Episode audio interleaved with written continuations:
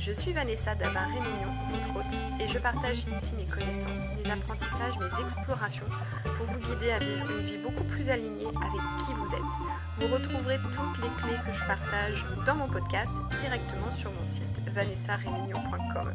Et je vous invite à vous abonner sur la plateforme de votre choix pour être notifié des nouveaux épisodes. Aujourd'hui, on va parler de négociation et on va parler de négociation dans le cas de la rupture conventionnelle. Depuis quelques années, la rupture conventionnelle a vraiment le vent en poupe pour toutes celles et ceux qui aujourd'hui désirent quitter une entreprise en ayant des droits ouverts aux allocations chômage, eh bien, optent pour ce dispositif-là. Il y en a d'autres, comme la loi Macron, mais aujourd'hui, on va s'attarder sur le dispositif de la rupture conventionnelle et plus précisément sur la négociation. Donc dans cet épisode de podcast, je vais mettre ma casquette de coach et d'ancienne responsable des ressources humaines pour vraiment te transmettre des clés essentielles pour que tu puisses euh, mettre toutes les chances de ton côté pour réussir cette négociation. Quand je parle de réussir cette négociation, c'est faire en sorte que, oui, d'une part, tu obtiennes l'accord de ton employeur pour pouvoir partir dans le cadre de ce dispositif, mais que tu puisses aussi obtenir tout ce dont tu as besoin pour naviguer dans ta future, euh, dans ta future vie professionnelle. Parce que pour rappel, la rupture conventionnelle, c'est un accord commun entre deux parties, donc en l'occurrence toi et ton employeur, pour finalement mettre un terme au lien de subordination, c'est-à-dire le contrat de travail.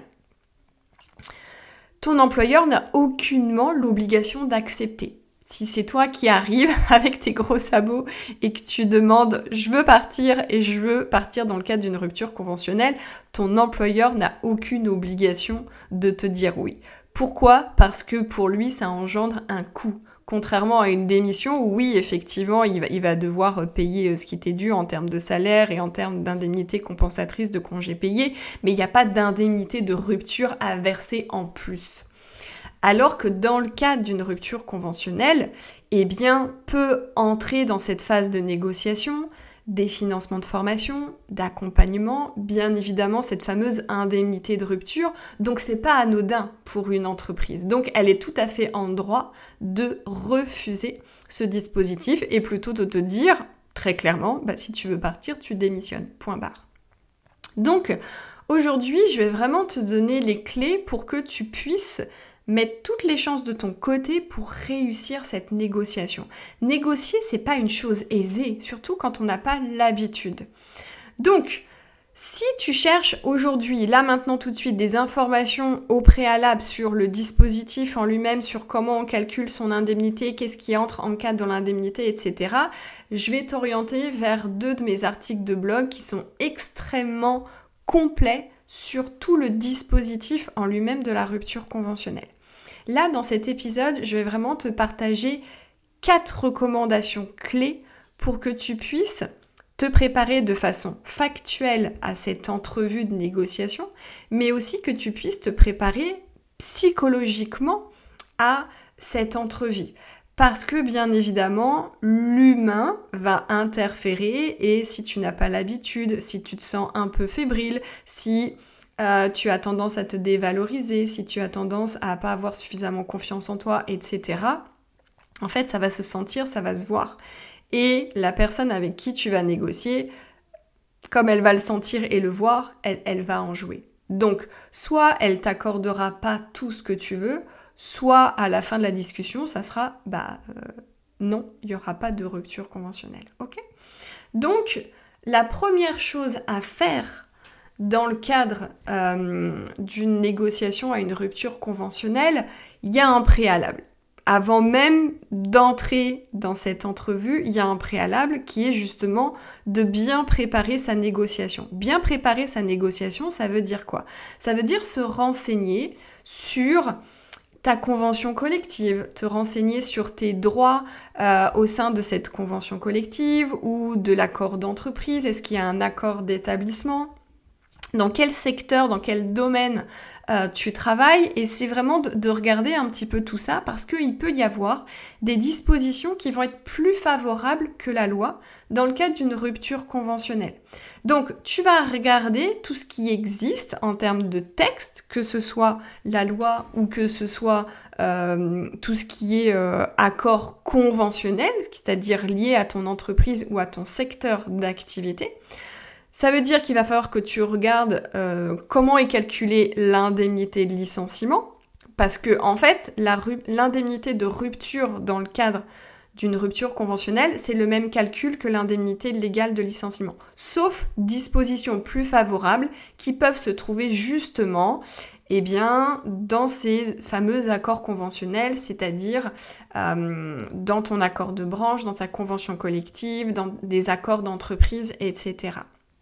Donc, tu peux euh, bien évidemment faire une simulation. Donc, sur le site euh, du ministère de l'Intérieur, il y a justement un petit outil, un simulateur qui te permet de euh, simuler finalement l'indemnité auquel tu as droit. Donc, ça te permet d'avoir déjà un montant, une base de regarder aussi ton ancienneté, de regarder ce qui te reste en termes de, de congés payés, d'avoir cette projection aussi pour le futur. Est-ce qu'aujourd'hui, il y a une autre opportunité qui t'attend, mais peut-être que c'est dans plusieurs mois?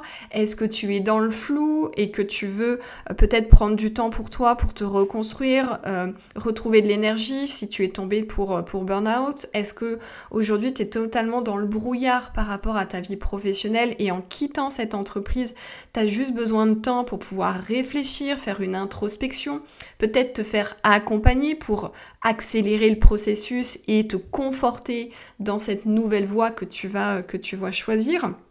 Donc peut-être qu'il y a déjà des projections vers le futur, il y a peut-être des choses déjà qui se dessinent pour toi.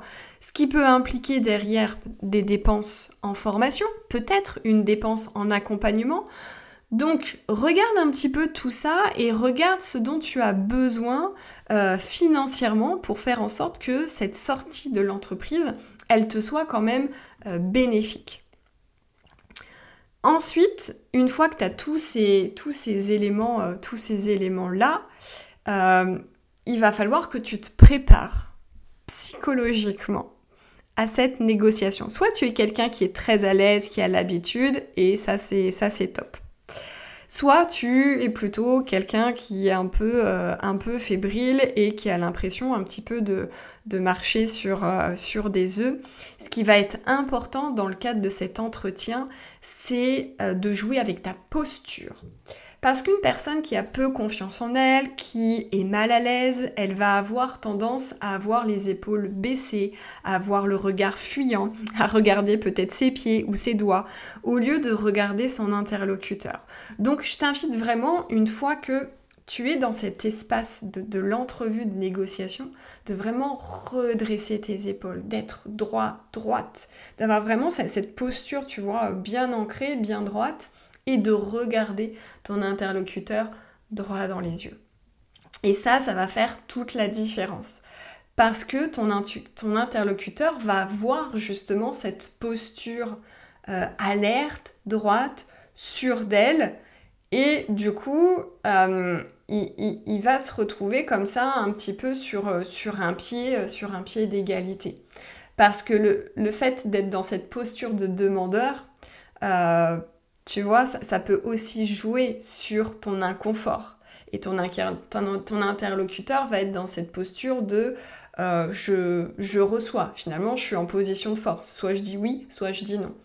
Donc le fait d'avoir en face quelqu'un qui est sûr de lui et a une certaine assise, bah, ça va montrer finalement à ton interlocuteur que quelque part, la négociation, bah, elle va être un peu sur un pied d'égalité. Donc, vous, partez finalement sur, euh, sur le même pied. Alors que à l'inverse, si tu as les épaules baissées, si tu joues avec tes doigts, si on sent que tu es mal à l'aise, en fait, ton interlocuteur va, jouer avec. C'est un peu le jeu, hein. je suis désolée, euh, c'est euh, encore une fois une négociation, c'est une relation, c'est deux rencontres entre deux êtres humains et tout va dépendre aussi de l'historique de ce que tu as pu vivre dans, dans l'entreprise. Donc, C'est important de, vraiment se, préparer à ça euh, psychologiquement. Et ce changement de posture, déjà d'une, va t'aider à prendre confiance. Et tu peux même là juste euh, mettre pause sur euh, l'audio et juste tester. Tu vois, tu baisses tes épaules et tu les redresses. physiologiquement, biologiquement, il y a quelque chose qui se passe. Deuxième chose, ça va être de bien préparer ton entretien. Et là, au-delà d'apporter les éléments factuels en lien avec tes droits, ça va être de regarder, d'identifier les arguments, les motifs qui te poussent aujourd'hui à quitter l'entreprise par le biais d'une rupture conventionnelle. Alors, comment on fait ça? Il ne faut surtout pas considérer cet entretien de négociation comme un, moment où tu, vas, euh, où tu vas régler tes comptes. Surtout pas. Il faut rester professionnel et il faut rester factuel. Donc la première chose à faire en introduction, ça va être de mettre en avant tout le positif qu'il y a eu dans cette relation contractuelle. Quelles sont tes réussites? Qu'est-ce que tu as mis en place pour l'entreprise? Qu'est-ce qui a été game changer? Est-ce que tu as apporter des clients? Est-ce que tu as géré un dossier qui était vraiment important? Est-ce que tu as mis en place de nouveaux process, de, nouvelles procédures? Est-ce que tu as mis en place euh, certaines règles de fonctionnement dans un service qui a permis euh, d'améliorer la performance, la productivité?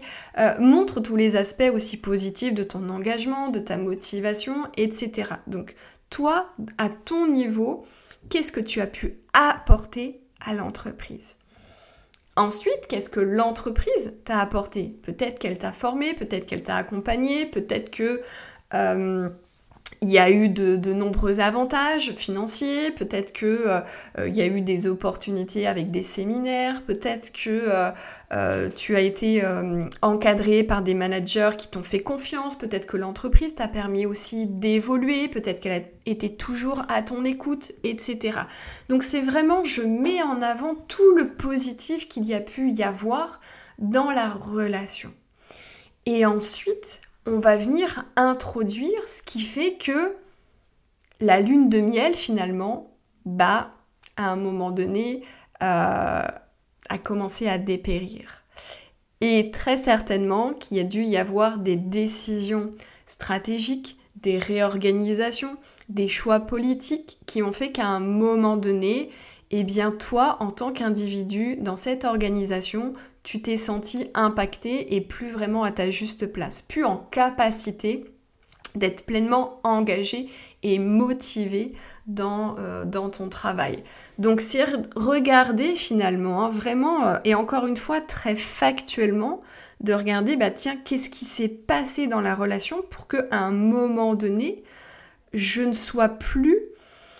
Euh, ce, professionnel que j'étais, qui était motivé, qui était engagé, qui, vraiment a, pu mettre en place un certain nombre de choses, qui a été moteur, motrice dans l'entreprise.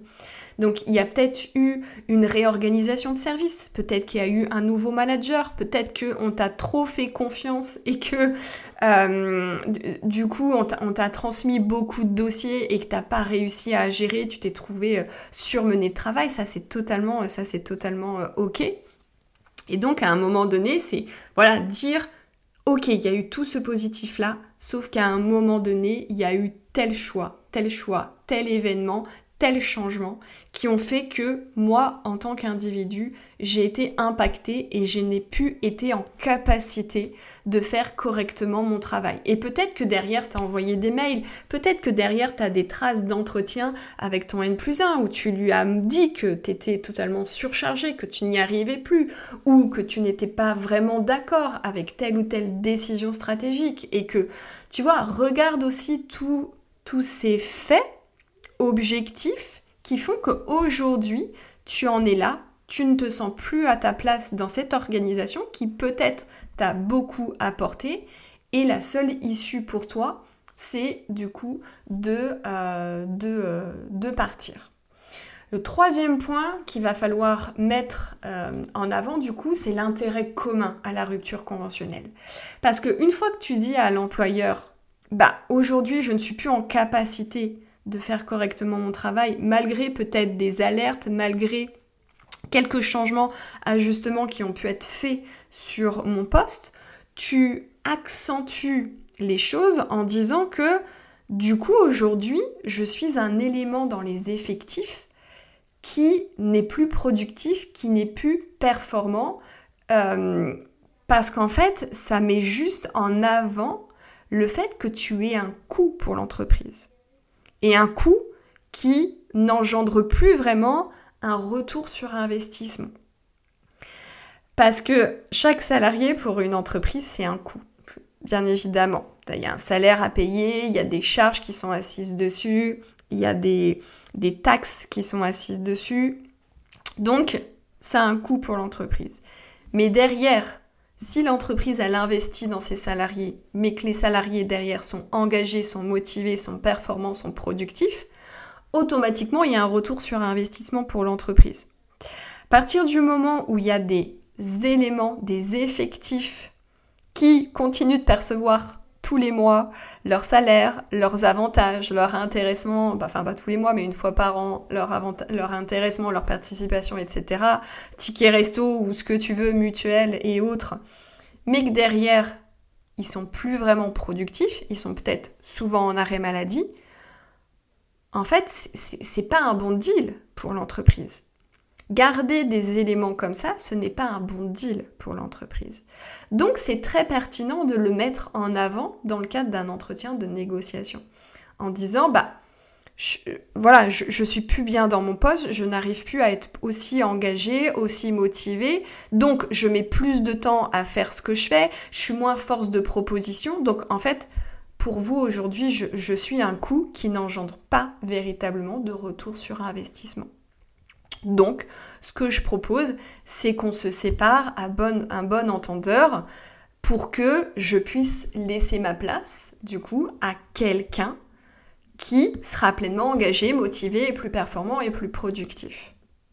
Donc ça, c'est très intéressant pour euh, l'entreprise. Parce qu'en fait, depuis le déroulé de l'entretien, l'employeur ou euh, le RH avec qui tu, vas négocier fait, il prend conscience que au début, il y a eu la lune de miel, puis les années sont passées, et puis il y a eu des décisions, il y a eu des choix qui ont été faits, qui t'ont toi impacté, et qui aujourd'hui font que tu es un élément, un coût dans l'entreprise, qui finalement ne permet plus d'avoir un retour sur investissement. Donc, c'est très pertinent de se dire, bah effectivement, il faut que cette personne parte et qu'on recrute un autre, un autre talent. Et donc, la quatrième voie d'ouverture, ça va être de parler de la date de sortie. Quand on parle de la date de sortie, ça te permet toi, en tant que personne, d'avoir finalement la lumière au bout du tunnel. Et de mettre en avant le fait que à partir du moment où toi, tu auras cette lumière, tu auras cette date de sortie de l'entreprise, il y a, quelque chose qui va s'ouvrir à l'intérieur de toi. Parce qu'en fait, tu sais que ce mal-être va prendre fin à un moment donné. Et certainement que l'entreprise ne voudra pas te voir partir tout de suite parce qu'il y aura peut-être des passations de dossiers à réaliser auprès de tes collègues ou il y aura peut-être une réorganisation au sein du service ou au sein des services. Il y aura peut-être un recrutement à faire. Et donc là, toi, tu te mets à nouveau en force de proposition. Et de dire, bah, voilà, j'aimerais qu'on puisse fixer une date de sortie. Et je suis totalement ok pour euh, voilà, me réinvestir à nouveau pour faire en sorte que les choses soient correctement faites. Et que s'il y a un recrutement à faire, que je euh, m'implique totalement dans le process s'il y a besoin, que je prenne un temps pour former cette, euh, cette nouvelle personne au besoin ou que je mette en place peut-être un livret pédagogique pour transmettre tout ce qu'il y a à transmettre. C'est vraiment de se dire, partir du moment où il y a une date de sortie, pour moi, ça me permet d'avoir ce regain de motivation, ce regain d'énergie et d'être à nouveau force de proposition. Mais si on reste dans le flou, si on reste dans le brouillard, bah en fait tu, continues à tirer sur la corde et c'est pas bon. Donc c'est vraiment depuis le début de cet entretien, c'est de toujours rester sur ce niveau de gagnant-gagnant. On acte la sortie, on acte la rupture conventionnelle. Et, mais derrière, par contre, j'ai besoin, moi, d'avoir une date de sortie. Et bien évidemment, dans cette, euh, dans cette entrevue, il y aura été important de mettre en avant ce dont toi tu as besoin pour pouvoir quitter euh, l'entreprise euh, avec cette satisfaction de tes besoins et tes attentes. C'est-à-dire que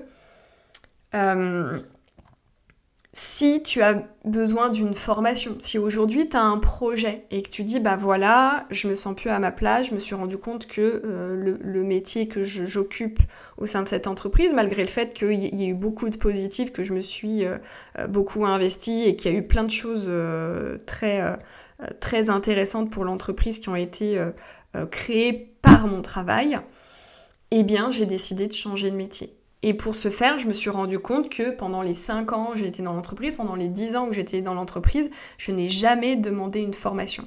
Ou alors très très peu. Et donc de se dire, bah, c'est peut-être aussi cette carence-là qui a fait qu'à un moment donné, je n'ai plus été en capacité de faire mon travail correctement. Donc j'aimerais que dans le cadre de cette rupture conventionnelle, eh bien, euh, on acte une, euh, une, euh, une formation, du moins le financement d'une formation. Parce que tu, vas bénéficier d'une indemnité de rupture. Cette indemnité de rupture, c'est un montant minimum, mais tu peux parfaitement demander plus. Sauf que euh, cette indemnité, elle est aussi soumise à impôt sur le revenu. Donc à toi de faire tes calculs et de te dire, bah finalement je préfère prendre le minimum, mais derrière peut-être négocier une formation ou un accompagnement, je sais pas, à la création d'entreprise, par exemple. Tu vois Donc, si je devais résumer cette entrevue, tu vois, c'est le préalable, je me prépare bien d'un point de vue factuel, je regarde quels sont mes droits dans le cadre de euh, l'entreprise ou de façon plus globale dans le cadre du secteur d'activité dans lequel j'interviens. Je travaille ma posture dès le début dans le cadre de la négociation. Je prépare mon entretien en identifiant les motifs qui font qu'aujourd'hui, je ne suis plus un élément pertinent, performant dans l'entreprise. Je montre tout le positif de la relation.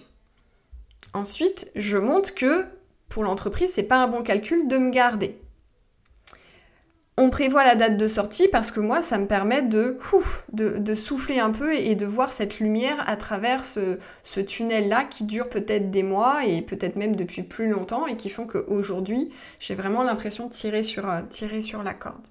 Donc, on acte une date de sortie et on s'accorde sur les éléments pertinents en termes d'avantages qui vont répondre à tes attentes et tes besoins. Si tu penses que cet épisode peut vraiment aider d'autres personnes qui, comme toi aujourd'hui, veulent quitter leur entreprise mais en bénéficiant de leurs droits, surtout n'hésite pas à liker cet épisode et à le transmettre. Et on se retrouve très prochainement pour un nouvel épisode.